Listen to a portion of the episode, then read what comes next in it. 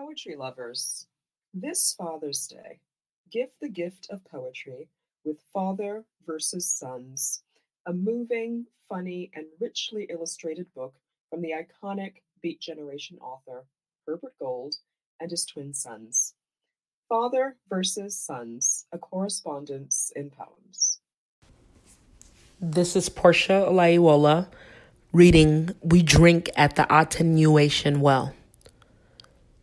Motivated forgetting is a psychological defense mechanism whereby people cope with threatening and unwanted memories by suppressing them from consciousness. Amy N. Dalton and Li Huang.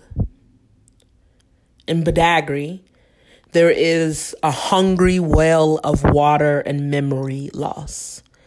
In Badagry, there was a well of people lost across a haven of water. In Badagry, there was a port overwhelmed and unreturned. To omit within the mind is to ebb heavenward. Memory is a wealth choking the brain in unresponsibility, violence in the mind, and the mind forgets in order to remember the self before the violence begot in Badagry.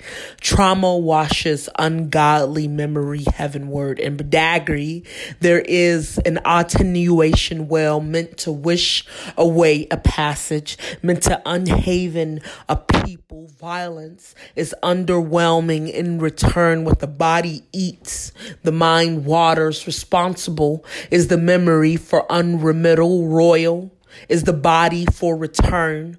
God is the mind for wafting. Forgetting is a port homeward. And Badagry, hungry memory grows angry. And Badagry, the memories unchoke trauma uneats the royal and Badagry, there is a heaven of people responsible for the birthright of remembering, for the well of us across a haven of water, overwhelmed and unreturned.